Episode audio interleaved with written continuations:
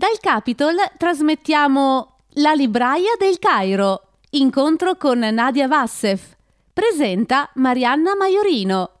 Buonasera a tutti e benvenuti. Allora, prima di entrare nella storia che andiamo a, a, scoprire questa sera, io ci tenevo a ringraziare chi sostiene questo evento, che è l'AIDA, le donne imprenditrici, che eh, ci tenevano tantissimo proprio alla storia di Nadia Wassef, che è un'imprenditrice, perché come saprete ha, ha dato vita ad una libreria. Allora, immergiamoci proprio nel, nel, libro di Nadia, un libro che ci riporta indietro nel tempo, nel 2002, ci porta in, uh, in Egitto.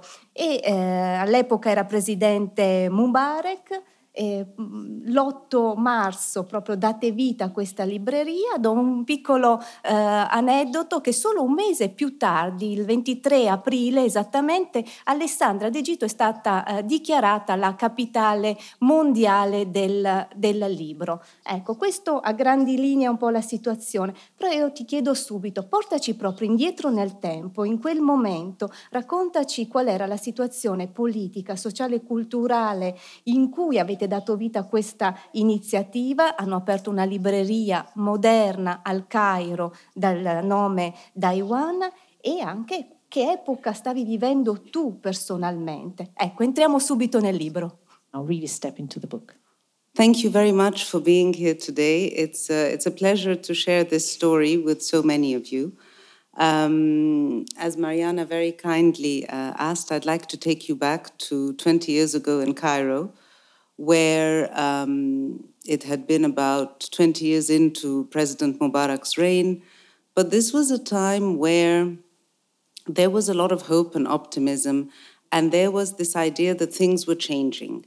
Economic policies were being implemented, there was a different outlook in the country. And um, I think for people of my generation in our 20s, we were coming back those who had traveled abroad to study, they were coming back to work and live in Egypt, and they wanted to be a part of their country's future. Um, and so, a group of us, one day, um, we were sitting fantasizing about what we'd like to do if we could do any job, what would it be? And um, my sister and I said we'd open a bookstore. And it was a time in our lives um, where we were a bit disillusioned with um, the, the jobs that we were working in, and we thought this is a moment of change. Um, and we embraced it. And uh, I'm very grateful that we did because so much of our lives and of our country changed after that. Innanzitutto grazie per essere qui, è un vero piacere poter condividere la mia storia eh, con voi. E quindi come mi suggeriva Marianna, piacerebbe, mi piacerebbe appunto riportarvi indietro di eh, vent'anni, eh, siamo a El Cairo e siamo più o meno a vent'anni dall'inizio del regno di Mubarak. Era un periodo caratterizzato da un fervore di speranza, di ottimismo, con tante cose che stavano cambiando, con le politiche economiche che venivano attuate, c'era una prospettiva diversa che, eh, per noi che ci affacciavamo al futuro. E tanti di noi appunto appunto magari avevano studiato all'estero ed era un periodo in cui ritornavano in Egitto dopo aver accumulato questo bagaglio culturale perché volevano partecipare al futuro del proprio paese. E c'era un gruppo di noi che stava discutendo, fantasticando un po' sul proprio futuro, che cosa vi piacerebbe fare, quale sarebbe il vostro lavoro ideale. E io e mia sorella abbiamo risposto immediatamente le libraie, vorremmo aprire una libreria.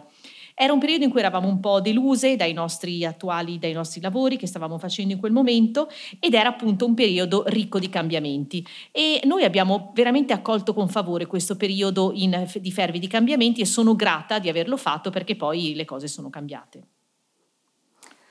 Allora, la libraia del Cairo è al singolare, però in realtà questa storia racconta la storia di tre donne. Sei tu, tua sorella Indy e una vostra amica eh, Nail. Tu ti ricordi il momento esatto in cui avete deciso apriamo la libreria? Yes, it was one evening. We were a group of friends having dinner together. And, uh, and the, the after dinner conversation was really about, you know, what would you do? And and this and as I, I, told you for this dream scenario of you could do anything, what would it be? And we started talking about this bookstore, and each one was saying, you know, my, my sister Hind was saying, you know, every book has to count and every book has to make a contribution to every shelf. And, um, and, and then we were all building on the idea of, well, you know, books are a dialogue. And so it can't just be Arabic books or English books pitted against each other. We had French books and German books because there had been um, a presence and, and schools in French and German languages as well as Arabic and English. And we also started saying, well, we need to have films and documentaries and music. And, and this was a time when music, people still walked into shops and bought music. It wasn't the online streaming world that we live in today. Um, and so when we put all these things together, and then we thought, well, there has to be a cafe, and and it was all about dialogue and exchange, and trying to get rid of these ideas of binary opposites, that everything was and could be part of a conversation. And, and when we were designing the shop, it was all about the cafe was in the middle and everything else was around it in conversation. And, you know, luckily, I, I don't think, and I, and I don't think that we were uh, exceptional. I think we were lucky. We were at the right time, at the right place, and uh, maybe our mother prayed a lot for us, uh, but it somehow worked out.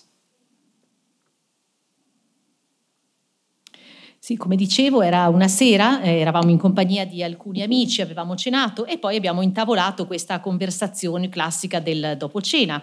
E ci trovavamo a vivere, come dicevo, in un periodo politico particolarmente di sogno, da sogno, era un, uno scenario veramente eh, molto molto promettente. E parlavamo appunto, abbiamo iniziato a dialogare di questa possibile libreria. E Hind, mia sorella, ha detto io voglio che qualsiasi libro entrerà nella nostra libreria eh, debba, debba avere un significato, deve contare qualcosa qualcosa. Ogni libro deve offrire il proprio contributo allo scaffale in cui si trova.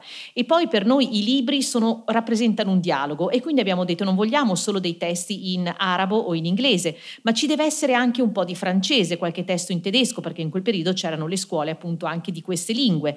E poi ci devono essere anche film, documentari, ci deve essere anche della musica in vendita, perché allora non c'erano ancora il, la, la musica online in streaming.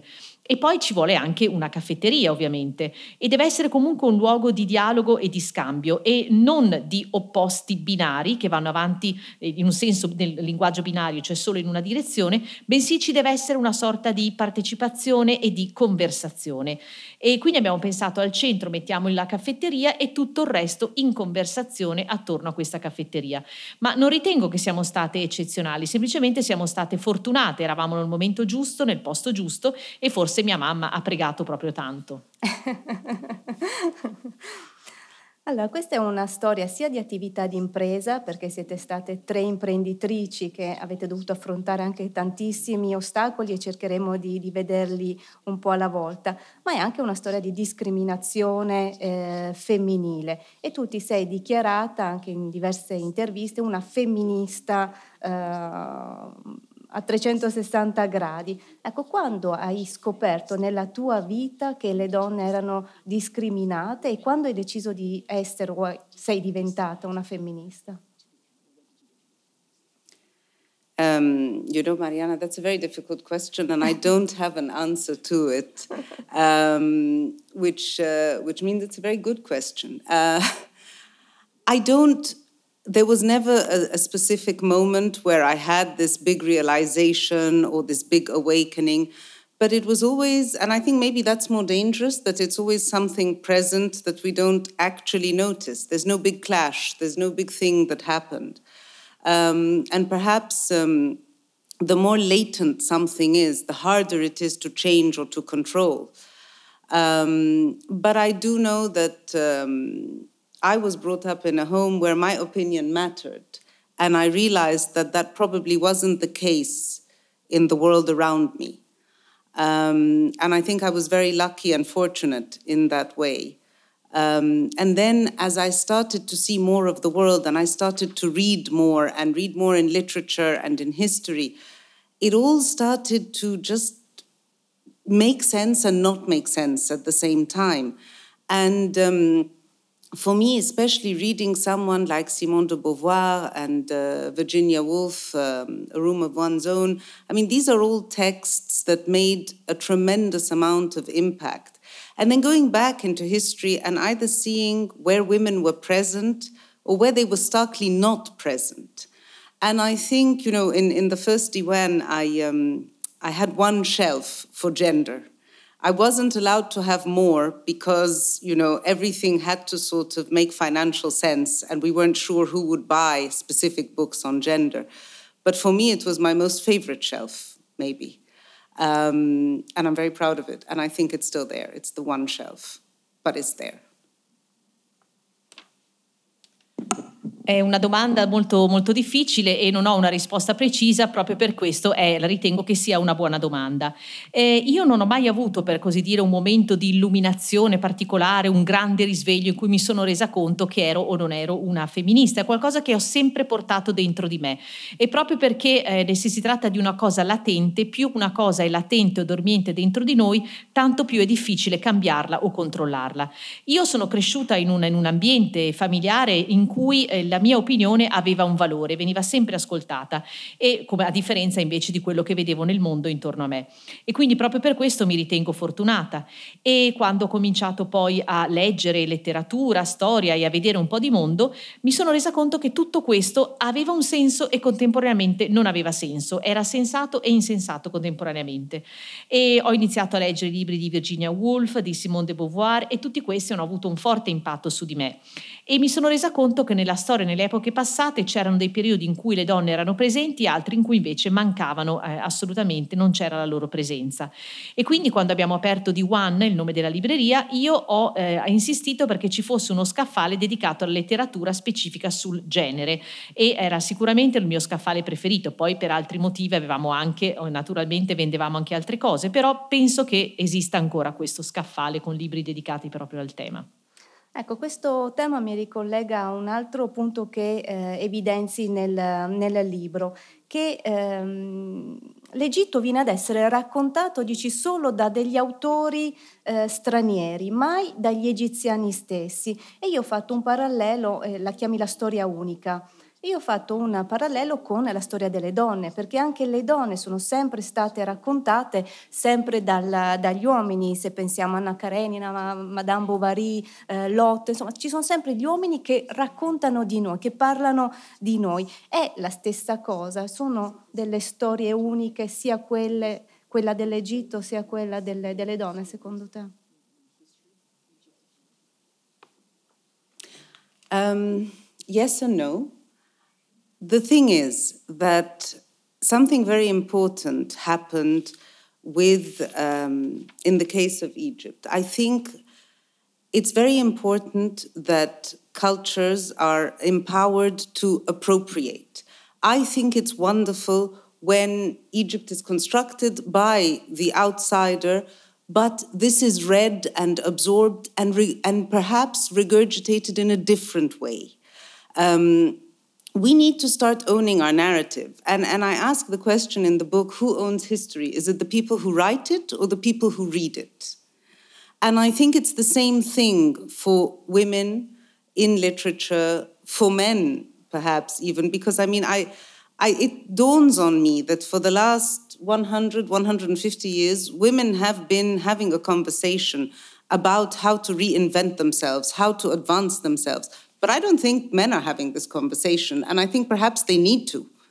Because I think they need to reinvent themselves a little bit. It's becoming a little bit stale here. Um, and I will go back to one thing that, you know, in um, La Libraia del Cairo, one of my personal aims is that I want to present a different narrative. It's not the only narrative, but it's one of hundreds of thousands. But I would like to challenge some stereotypes. I would like to rethink the role of women, the role of entrepreneurship, and the most important for me, the role of books and bookstores in our lives. The last one and a half years for me has made me realize how much I love my books, how much I miss bookstores, um, and really the importance of companionship and friendship um, and perhaps I think books offer that in a, in a very unconditional and, and beautiful way, and perhaps a less demanding way than, than people, maybe. And, um, and I'd like to celebrate that. can I'll, I'll stop here if you want. Yeah, I'm sorry, that was a bit long. Sì eh, e no, eh, devo dire che la, la, risposta a questa domanda, devo dire che qualcosa di importante è accaduto in Egitto. E cioè è vero, fino a poco tempo fa l'Egitto veniva in un certo senso costruito dall'esterno perché veniva costruito, raccontato e scritto solo dall'esterno, però noi lo abbiamo, lo abbiamo sempre letto in maniera diversa. E quindi la domanda che mi pongo è eh, ma chi è che possiede il proprio punto di vista, la, la propria narrativa? È quello chi è, chi che possiede la storia, chi scrive la storia o chi legge la storia? Storia, non si riesce mai a capire, è una questione di punti di vista. Devo dire che negli ultimi 150 anni le donne eh, si sono occupate del riuscire a capire come potessero progredire, come potessero cambiare o andare avanti, ma gli uomini invece non si sono fatti questa domanda e io vi dico che gli uomini forse hanno la necessità di reinventarsi, è arrivato il momento perché sono un po' stantii questi uomini. E nella libraia del Cairo il mio obiettivo era quello di offrire un altro punto di vista, uno su 100.000, certo, ma comunque un altro punto di vista vista. Volevo sfidare lo stereotipo, volevo ripensare a quello che era il ruolo della donna, ma anche il ruolo della lettura e il ruolo delle librerie. E nell'ultimo anno e mezzo eh, mi sono resa conto che io veramente ho amato tanto i miei libri, la mia libreria e mi è mancata, mi manca moltissimo questa libreria, perché i libri sono come degli amici e mi hanno fatto scoprire l'importanza dell'amicizia, perché i libri ci offrono questo tipo di contatto, di amicizia e magari però sono meno esigenti delle persone fisiche. If I, sorry, can I just add that um, I get asked a lot when people pick up this book, the first thing that they ask me about is either women or Islam. Well, there's a lot more to Egypt and to Cairo than that. And this is one of the things I would like to put forward in, in this book, in this narrative. And I think it's important to start looking at how information gets channeled to us and what we focus on. You know, when people think about Afghanistan today, they just think about the women and the Taliban. But there are stories of failed government, political betrayals, and these go back a very, very long time. But we're just, and I'm not trying to deny the importance of these issues, but I'm just saying that narratives become very one sided and very skewed, whereas actually there's so much more to them. There's so much more going on that could be unpacked and looked at differently. E in effetti la domanda che mi viene istantaneamente e inevitabilmente posta quando si parla di questo libro è riguarda o le donne o l'Islam, e appunto perché è questo che si pensa quando si pensa all'Egitto, quando in realtà l'Egitto è molto più che non queste due tematiche. E, e proprio per questo è stato importante per me scrivere questo romanzo, proprio per mettere in evidenza questo aspetto. E infatti noi dobbiamo sempre cercare di capire eh, e cercare di capire le informazioni che ci arrivano e su cosa noi ci concentriamo, perché questo è anche un modo importante per, per, imparare. Ad esempio, pensiamo al caso dell'Afghanistan. Tutte le informazioni cui, che ci vengono eh, somministrate in un certo senso riguardano le donne, la situazione della donna adesso dopo quello che è successo in Afghanistan. Però bisogna saper guardare anche a tutto il resto, delle, a tutte le altre dimensioni di questo paese. Ad esempio, questo paese è una storia di governi falliti, di tradimenti politici. Diciamo che non c'è sempre solo un punto di vista univoco e a volte distorto, perché c'è sempre qualcosa di più, qualcos'altro altro che si nasconde. Tu ne sei anche la testimonianza perché sei una donna non standard, hai studiato all'American University, hai studiato anche una scuola in, in inglese. In Egitto la situazione delle altre donne com'è? Um, well, I said this the other day. I feel like Egyptian women and Italian women have something in common that you don't mess with them. Um, you, I, I, don't feel like they need to have studied um, at a fantastic university or to have gone to a foreign language school. I think one of the qualities that I deeply appreciate about Egyptian women is their, their resilience and that they are a force to be reckoned with. Yes, the laws are not on our side, but I think in most of the world, the laws aren't on women's side. Um, yes, we do have serious issues and serious disadvantages, but also one of the things that this brings home to me is the fact that progress isn't linear and uh, it's never a sure thing. When you get a right, you can just as easily lose it. And this is one of the things where I feel like we have to be very uh, persistent. And it, you know, change takes a very long time. And I think the problem is we run out of steam and we get distracted. But change does take a long time.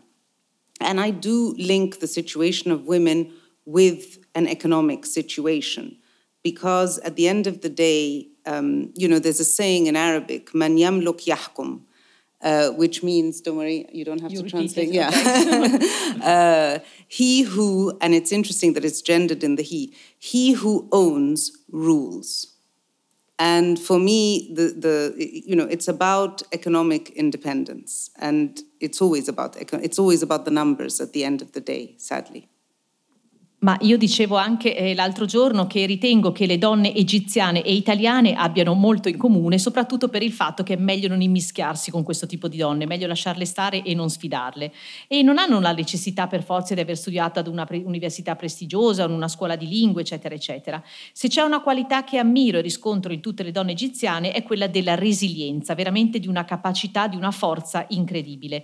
È vero che le leggi probabilmente non sono dalla nostra parte, ma anche altrove le, le leggi non sono dalla parte delle donne.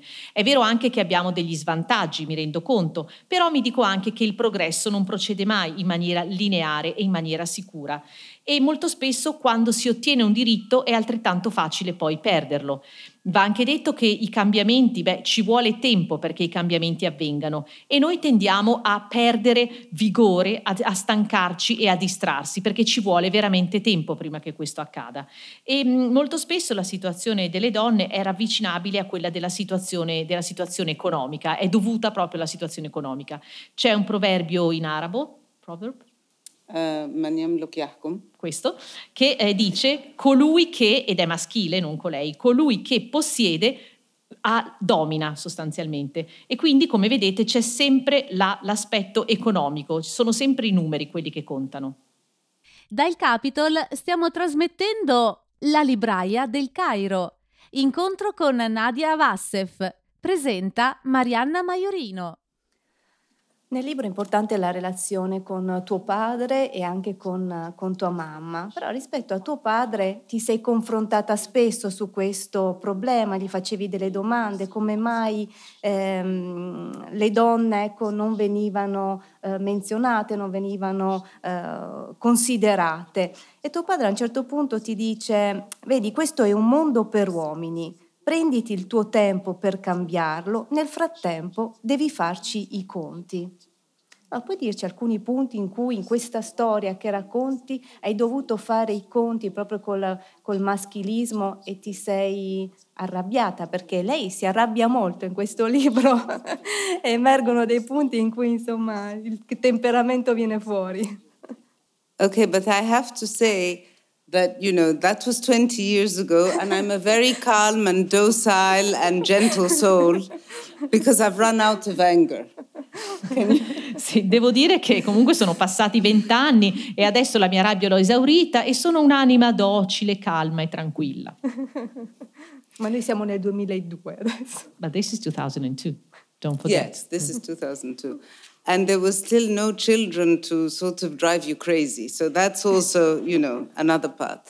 Um, look, the thing is, uh, and I find this fascinating that uh, I know a lot of men that um, they're not feminists, but then they have daughters, and everything changes but only for their daughters, not for the rest of the world and not for the other women and nothing else. But when, and I call them accidental feminists because they didn't mean to be, they would never call themselves feminists, they're probably not aware, but they start empowering their daughters because they see. Um, they sort of displace their own personality onto their own children. And they take it very personally. You know, they, they, their daughters become extensions of them. And these men are very interesting, and I think we need to find more of them. And I'll answer, do you want to, and I'll continue the rest? Beh, e ai tempi non avevo ancora i figli che comunque mi, mi tenevano calma e mi facevano impazzire, mi fanno anche impazzire contemporaneamente. C'è una cosa molto interessante, molto, che io trovo molto affascinante. Ci sono tanti uomini che non sono dichiaratamente femministi, anzi, ma poi lo diventano quando iniziano ad avere delle figlie e quindi iniziano da, ad, volere dei diritti non tanto per tutti quanti, assolutamente, solo per le loro figlie. Quindi tutto cambia, ma esclusivamente per loro. E io questo li chiamo femministi accidentali, proprio per coincidenza, per così dire dire, proprio perché sono quel tipo di persone che passano ai figli le proprie lotte, la propria personalità, il proprio desiderio e i figli diventano un'estensione dei genitori. E quindi e noi, secondo me, dovremmo trovarne di più di questi uomini che diventano femministi a comando. And I mean, I think a big part of what happens in the book is that, you know, sometimes you, it's you operate in a context and you want to get things done and you know it's it's wonderful to you know it's it's always this mitigation between reality and ideals. And everything that keeps coming back to me in of the last 20 years is that everything is sort of you know there, there are no black and whites. And we try very hard as human beings to make everything tidy and clear and consistent and black and white and it's not. Very little in life is, and if it was, I think it would be very boring. Um, and I think there is a lot of this spirit of compromise and mitigation and trying to get things done. And it works. And I think with books, that's one of the most important things that we tried very hard to make books accessible. And we weren't. Um, we weren't very um, stuck up about the kind of books. And I remember I used to you know, walk around the bookstore and I would, when they, I would see children or teenagers and, you know, and they had their parents with them telling them, you should read this or you should read this. And I always said, I don't care what you read, just read. And I feel that, and I still say that to my kids, except they don't read that much, sadly. Beh, come io, si vede in diversi punti del libro, io eh, cerco di far vedere anche che a volte eh, è il momento veramente di fare le cose, di agire, e a volte no. Bisogna sempre riuscire a trovare un equilibrio, un compromesso tra la realtà e gli ideali. E io negli ultimi vent'anni, se c'è una cosa che ho imparato, che ho capito, è che sono molto rare le situazioni in cui si può dire che sono bianche o nere. Molto raramente nella vita si riesce a fare una distinzione netta tra le due cose. E perché se fosse così, tutto bianco o nero, la vita sarebbe veramente molto noiosa. E e quindi c'è sempre col passare del tempo questo desiderio di mitigazione, di equilibrio, di voler far funzionare le cose. Noi con la libreria abbiamo cercato di rendere i libri accessibili, ma non è che fossimo snob e scegliessimo quali libri rendere accessibili o no. Per noi l'importante era leggere, era avere dei libri a disposizione. E mi rendo conto che molto spesso nella mia libreria entravano delle famiglie con i genitori e i figli e i genitori che cercavano di imporre ai figli quale libro leggere, quando in realtà io dicevo guarda, basta che leggiate, va benissimo qualsiasi cosa. Adesso anch'io ho dei figli e purtroppo non è che leggano tantissimo. Allora, recupero la, la, domanda di prima perché avevo chiesto un episodio in cui eh, si manifestava il maschilismo e ha colpito, ne ha colpito uno eh, dei tanti. Quando un uomo viene da voi perché vuole concludere un affare con, uh, con voi, però alla fine della vostra conversazione, insomma, si tira e non, non ti dà la mano. Ecco, com'è possibile che un uomo voglia da una parte fare affari, concluderli, però dall'altra parte manifesta la sua superiorità presunta. Because he can.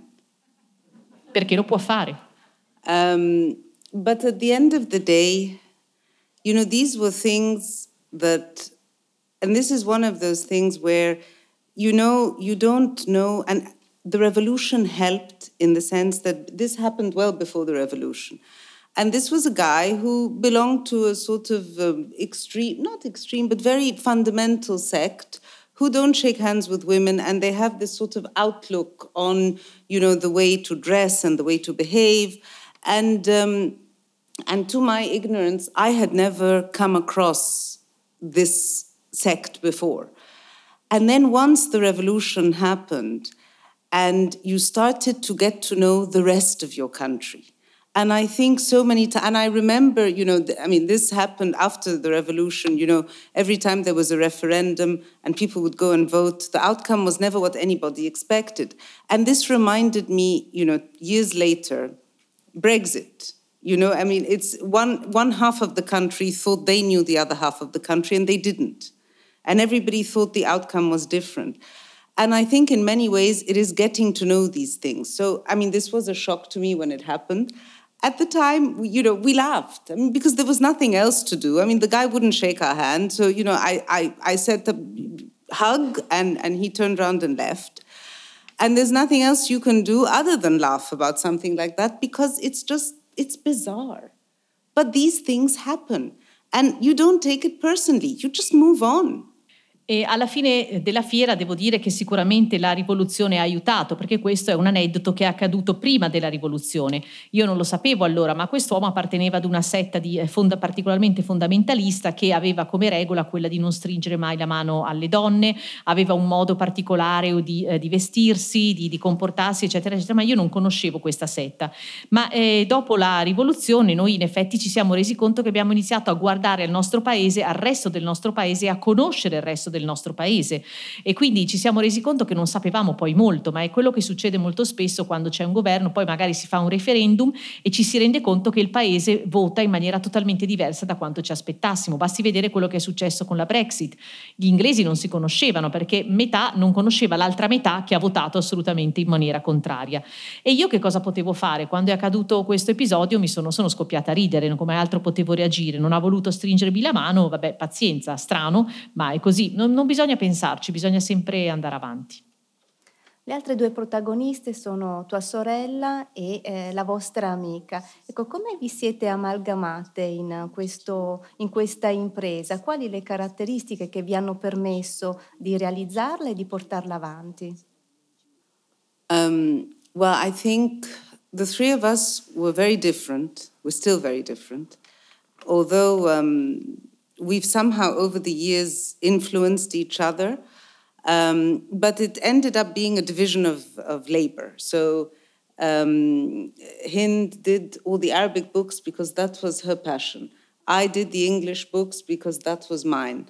And Nihal managed the cafe, the stores, and she was really good at dealing with people. So she dealt with people. I really avoided doing that um, because I'm just not very good at it. Um, but I think you know wh- when things started to go bad, or ro- not bad, but you know when we were struggling with the expansion of the stores and things weren't going according to the plan that we thought we had. I think this was a very very difficult time, and um, and I think the success that I hold on to is that we managed to. Yes, we fought, we disagreed a lot, but we managed to hold on to one another. And I think this is one of the victories for, for each of us and for Diwan, that we, you know, we disagreed, we fought, but we, stu- we, stood, we stood by each other. And they both read the book. I mean, they had to, they're very in it, so they had to approve.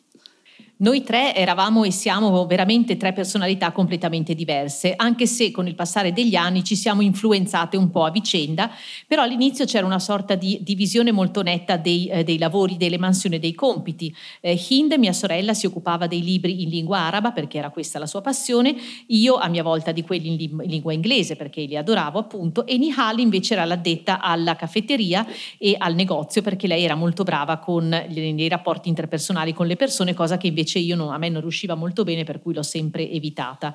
E anche nei momenti più difficili, quando noi abbiamo iniziato ad avere qualche difficoltà con l'espansione del negozio, le cose non stavano andando secondo i nostri progetti, insomma era un momento difficile, il, eh, veramente il punto di successo che io mi sento di sottolineare è il fatto che nonostante magari qualche litigio o il disaccordo, siamo rimaste comunque insieme e unite. E questa per noi è stata una vittoria, quindi sia per noi sia per la libreria, per, per D1. Beh, ovviamente sia mia sorella sia, eh, sia Nihal hanno letto il libro, non potevano fare altrimenti e così. Uno degli elementi fondamentali anche di questo libro è l'attenzione alla bellezza. E vi avete fatto caso e avete cercato di diffonderla anche grazie ai sacchetti è una cosa che eh, hai sottolineato anche prima, no? quando parli di libreria moderna, include anche questo concetto di una bellezza che deve essere in qualche modo diffusa. Ecco, che valore dai alla bellezza e che cosa pensi possa fare ancora oggi? So much. Um, beauty, like reading, is a habit. And I think when you lose it, it's a terrible thing. And I, one of the things that I love about Italy is this unbelievable sense of aesthetic. Everywhere, I mean, you guys are so lucky and you're probably not aware of it because you see it all the time. But you know, I walk in the streets and it is stunning. Everything is spectacularly beautiful. And um, really, I mean, you know, my congratulations. It is heavenly, and you don't notice it probably because you're in it all the time. But when I think about you know the, the, the importance of the cultural message that I want to spread, I want there to be um, a sense of aesthetic, an appreciation for um, beauty, not just beauty visually, but the beauty of language and the beauty in words, the beauty of music. These are all things I feel that make us human. These are the things that bring true joy. And, and it's very sad to live in a world where you see it constantly being eroded, you know, because under sort of capitalism, everything has to have a value and a function. And I mean, for us, as much as, you know, the more I became interested in Diwan making money, the more I was annoyed, for instance, at people who would spend the whole day in the cafe and order one bottle of water. It used to drive me crazy. But at the same time, you know, we created a space that we wanted people to spend time in and to sit in and to enjoy the, the beauty of it. We had calligraphy, we had beautiful murals on the walls. This was all part of the message. It was all about uh, looking at culture in a comprehensive way, trying to spread it and trying to highlight the beauty in it. And, and I mean, I, I, the bags also, I mean, this is, I'm going to stop actually. Yeah. This is hell for you. I'm so sorry. eh, quanto conta la bellezza? La bellezza conta veramente molto, veramente tanto, eh, perché la bellezza e la lettura sono come un'abitudine e perderli veramente è una tragedia, è terribile. E io in effetti amo moltissimo l'Italia, proprio perché a voi avete uno spiccatissimo senso estetico, però siete abituati, non ve ne rendete neanche conto. Io mi giro, mi guardo intorno ed è tutto veramente bellissimo, veramente complimenti perché è un vero e proprio paradiso. Voi non ve ne rendete conto probabilmente perché ci vivete immersi dal, dal mattino alla sera.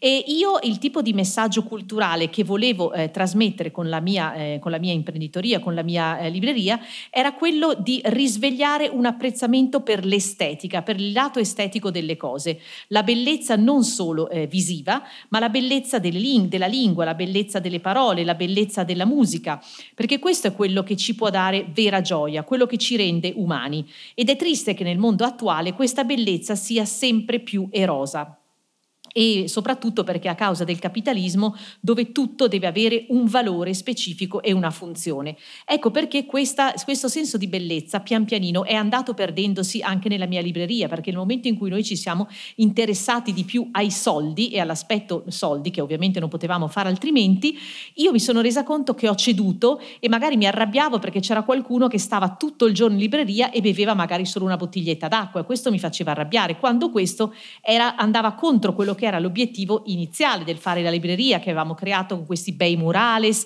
per dare una sorta di messaggio onnicomprensivo sulla cultura che doveva essere anche bella e quindi c'è stato questo contrasto. Oggi ti senti più imprenditrice o più scrittrice? Neither. Nessuna delle due.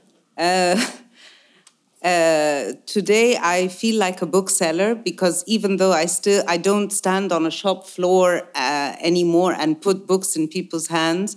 Whenever I read a book, I have the mad urge, and a book that I like, I have the mad urge to send it to people, give it to people, tell people about it. Um, and I think this is just a habit, and I don't ever want to lose it. Um, in response to the writer, I don't, I, I still can't uh, acknowledge myself as a writer, but I think I'm a storyteller. And I think there's a difference between the two. Um, I like to tell a story uh, because I think it's something that just comes from within. And I think that um, human beings, the world, everything is a story. And I think that's our most basic human element.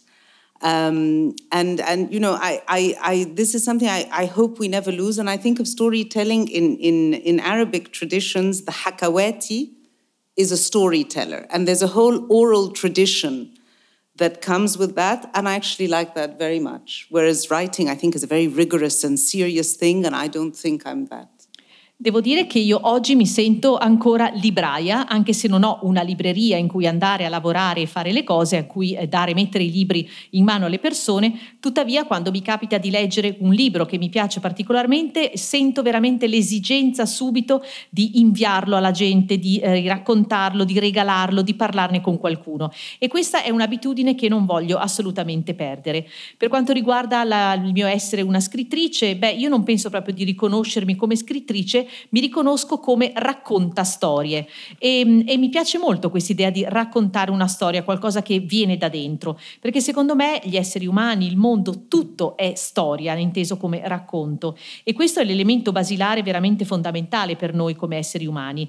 E c'è una parola che è hakaweti in arabo che significa raccontare delle storie e che si rifà alla tradizione orale, quindi a me non piace la precisione esatta della scrittura, preferisco il racconto orale.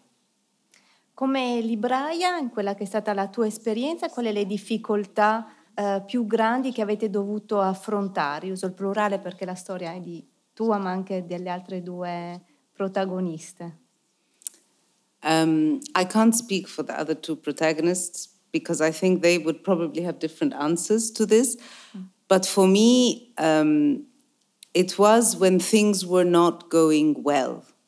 I think when you know when you have an expansion and this expansion isn't going well, you know in um, in uh, writing fiction they tell you that in the beginning things start to go a little bad, and then after a while they get a lot worse.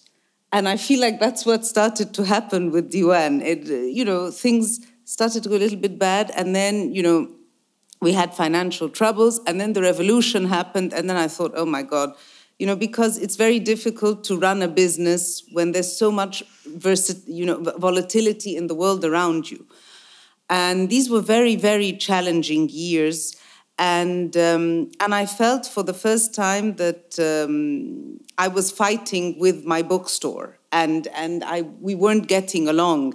And at some point in, um, in the book and in my relationship with Diwan, I started to think of Diwan as a person who had a personality and who was rebelling against me.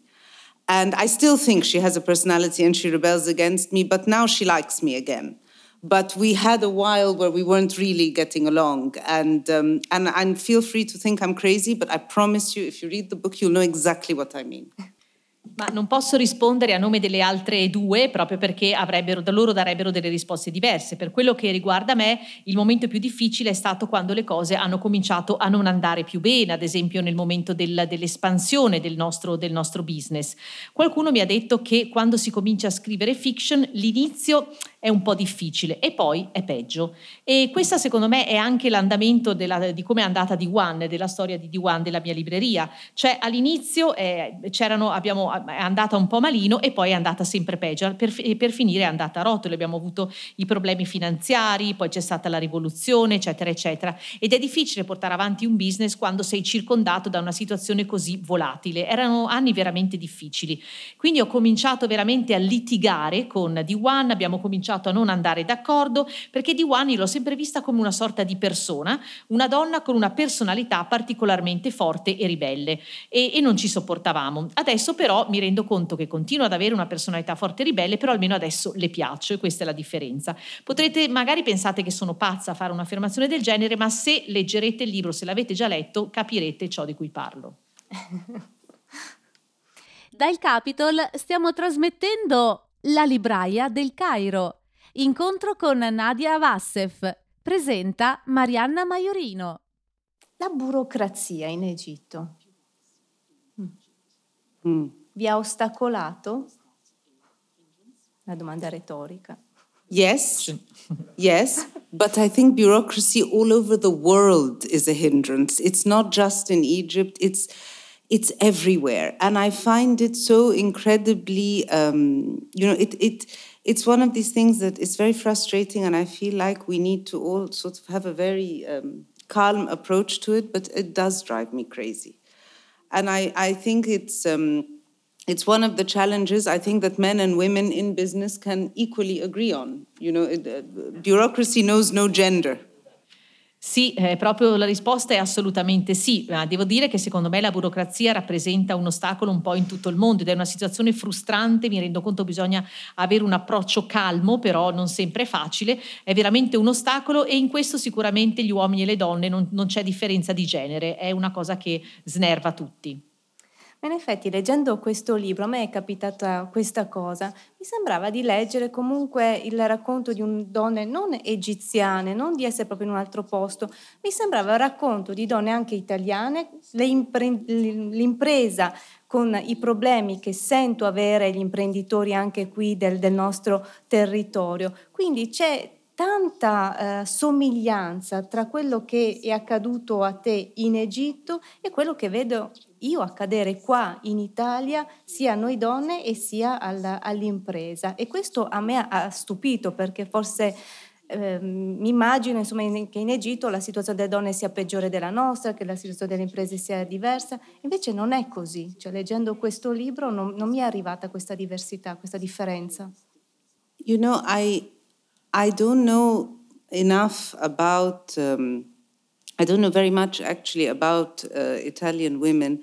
I mean, I remember, you know, reading certain excerpts in history and literature, but I do know that, and, and this speaks to the larger point that I think literature and, and these types of books, they bring us closer together. And I think we, we look at more of the similarities. And and when I look at the world and the plight of women in the world, you know, it, it, there is no linear point of progression, and everything is always up for grabs. And it doesn't get better faster. It really doesn't. And it's extremely frustrating, but you have to just keep on going. And I think that this is one of the, what I find beautiful in literature and in books is that we get to travel outside of our own worlds and outside of our own comfort zones to find similarities and to actually, you know, you said something that was um, very poignant to me that, you know, it's, it's interesting. You traveled to Cairo to see more or to see things in Italy in a different way. And I think these the books help us do that. And I, and I love the fact that this cross cultural message has come across to you. But, and I'd like to know more about Italian women and the plight of it. La eh, verità è che eh, magari no, io in realtà non so abbastanza delle donne italiane per poter eh, capire se ci sono similarità e analogie oppure no, però mi ricordo di aver letto una, una, un pezzo letterario, degli estratti, eccetera, eccetera, eh, secondo cui eh, viene detto che eh, i libri servono proprio a questo, servono a unire le persone, servono a far trovare, a farci concentrare su quelle che sono le nostre analogie e similitudini. Ecco perché io dico che quando si vede, si parla della disperazione delle donne, nel mondo non c'è una sorta di eh, linearità di progresso, non c'è un miglioramento veloce, tutto accade un po' a scatti. L'unica cosa che bisogna fare è andare sempre avanti, guardare fisso l'obiettivo e non cambiare idea. E i libri ci permettono di fare proprio questo, ci permettono di viaggiare al di fuori del nostro mondo, di andare a cercare quelle che sono le analogie e le similitudini. Ecco perché eh, bisognerebbe forse andare al Cairo per capire bene l'Italia o per vedere bene l'Italia in maniera diversa. E i libri ti permettono di fare proprio questo e adesso mi è venuta la eh, curiosità di conoscere meglio le donne italiane. E poi dopo ne parliamo un po', così ti racconto cosa accade anche qui. Senti, tu vendevi libri. Questo ti ha permesso di comprendere meglio il tuo popolo. mi spiego, vedere cosa comprano, che cosa leggono, ecco, ti ha permesso di, di capire meglio, di avere un po' più il polso della situazione del tuo popolo. I did, but again, I you know I have to clarify and say that I was looking at a select group of people that were buying English books because that's what I was mm. focused in and very interested in, and I used to get very annoyed with them uh, because you know sometimes when um, you know a, a, book would come out that uh, you know. Uh, that I didn't understand why it was doing so well. And I kept seeing certain books buy, buy, buy, you know, people were just buying it. And one of my pet peeves was self help books. Um, in the early 2000s, I think I had the arrogance of youth and thinking that I had all the answers to everything. And when people used to buy all these self help books, and, and as a genre, it really started taking off, and it started taking off by the Arabic translations of all these uh, English language self help books were taking off as well. And it used to annoy the hell out of me. And I would sit there and look at people buying the books and and and you know and it was things like you know chicken soup for the soul i don't know if you have it here in in italy um, but it was all these series that they were these spin-offs and um, it used to drive me a little bit crazy but when you step back and you start to actually look at this and you think well people are looking for answers and they're looking for it um, in any format that they can find. And this is one of the secrets of bookstores, is that in a bookstore, it's a public space that you share with strangers. But some of your most private quests or some of the questions that you are looking for answers for are unfolding in that, in that public space in the company of strangers. I mean, most of the time when people would walk in and they had a, a, specific book that they were looking for, they were looking for something. It wasn't fiction if it was not, you know, they were looking for help with a certain thing. And it's fascinating to me that that these trends were unfolding and then you start to see you know when we first opened pregnancy and parenting we had one shelf and then it became four shelves an entire column you know you start to see things changing in your society. During the revolution years, more people were buying Arabic books, less English books, because people were more interested in political and non-fiction and historical stuff. So this shift was interesting to look at how society around us was changing from year to year. I'm so sorry. eh, sì, eh, avevo un'idea di questo spaccato di, di, eh, di, della, mia, della, della, società in cui vivevo, ma eh, va detto che io mi limitavo alla vendita, come dicevo, dei libri in lingua inglese e quindi facevo solo questa parte, mi occupavo solo di questa parte di libri e la qualcosa spesso mi infastidiva. Eh, e perché mi chiedevo, ma per come fa questo libro ad avere così tanto successo? Non riuscivo veramente a capire e ce l'avevo in particolare con i volumi di autoaiuto che venivano dall'America America e quindi io diciamo eravamo agli inizi del 2000, io ero nel pieno della mia giovinezza, avevo l'arroganza di, eh, di dire che sapevo tutto, che non mi serviva l'aiuto di nessuno e riuscivo a capire come questi libri an- potessero andare a funzionare così bene in traduzione araba ovviamente, ma dei libri di eh, provenienza americana. Ce n'era uno, una sorta di brodino di pollo per la tua anima, si intitolava così, non so se ce l'avete anche in Italia, e da lì tutta una serie di altri libri che continuavano a riempire questi scaffali. Ma eh, poi ho fatto a un certo punto un passo indietro, ho cercato di di capire e mi sono dato una risposta. Le persone sono alla ricerca di risposte, quindi entrano in una libreria per cercare una risposta ad un problema che hanno e la libreria è una sorta di luogo pubblico in cui si condividono le proprie passioni o le proprie ricerche, le proprie storie segrete con degli estranei. E qui ci sono delle ricerche proprio personali e private che accadono proprio qui in libreria insieme a degli estranei e quindi mi sono detta queste sono persone che hanno bisogno di aiuto e questo è il loro modo per trovarlo. Oppure ad esempio ad un certo punto hanno cominciato ad andare come una bomba i libri sulla gravidanza e la genitorialità. E siamo passati da, sull'essere genitori da uno scaffale a ben quattro scaffali di libri di questo tipo oppure durante la eh, rivoluzione i, eh, libri in, andavano fortissimo i libri in arabo e pochissimo invece quelli in inglese, proprio perché la gente era più interessata alla politica e meno alla narrativa. E quindi io attraverso la, gli occhi della mia de, di, di libraia ho potuto vedere come stava cambiando di anno in anno la mia società. Allora, siamo quasi alla fine. Io voglio fare quest'ultima domanda. La vostra libreria, la libreria Daiwan, secondo te ha impresso un cambiamento al Cairo in particolare? Um, I think it has, and I think Cairo has changed it as well. E quale uh, cambiamento?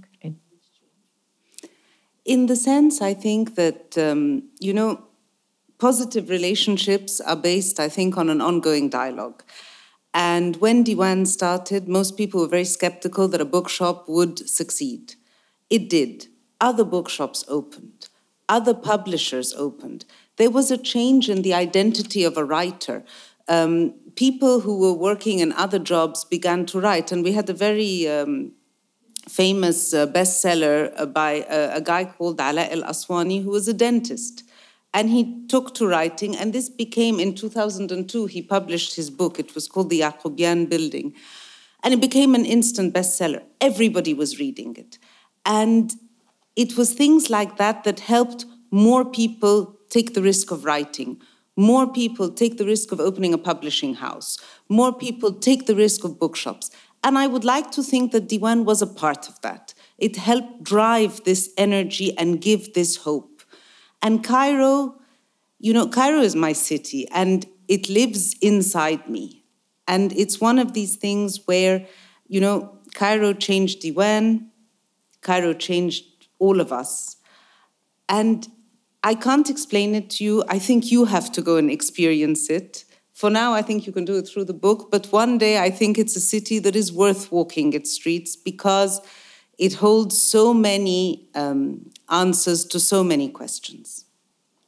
Sicuramente eh, noi, eh, la, la, libreria ha, ha, cambiato il Cairo e il Cairo stesso ha cambiato la libreria. Il Cairo stesso ha cambiato la libreria, eh, perché secondo me qualsiasi rapporto eh, positivo e costruttivo si basa sul dialogo. E quindi noi abbiamo iniziato questa interlocuzione, questo dialogo.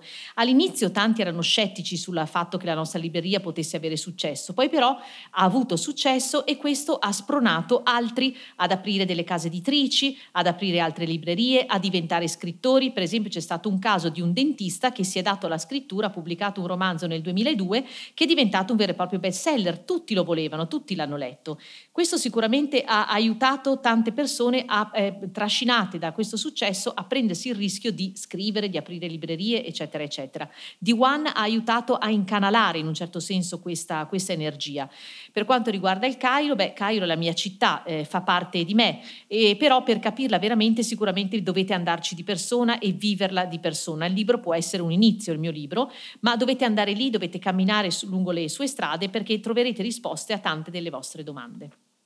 Grazie, grazie mille Nadia. La libraia del Cairo è un ottimo inizio non solo per comprendere il tuo paese, ma proprio per capire le donne e anche l'attività imprenditoriale come può essere difficile, ma così importante come ci hai appena, ci hai appena detto. Grazie davvero e grazie a voi. Thank you. Grazie per aver ascoltato la radio di Pordenone Legge. Tra poco in onda un altro incontro. Resta sintonizzato.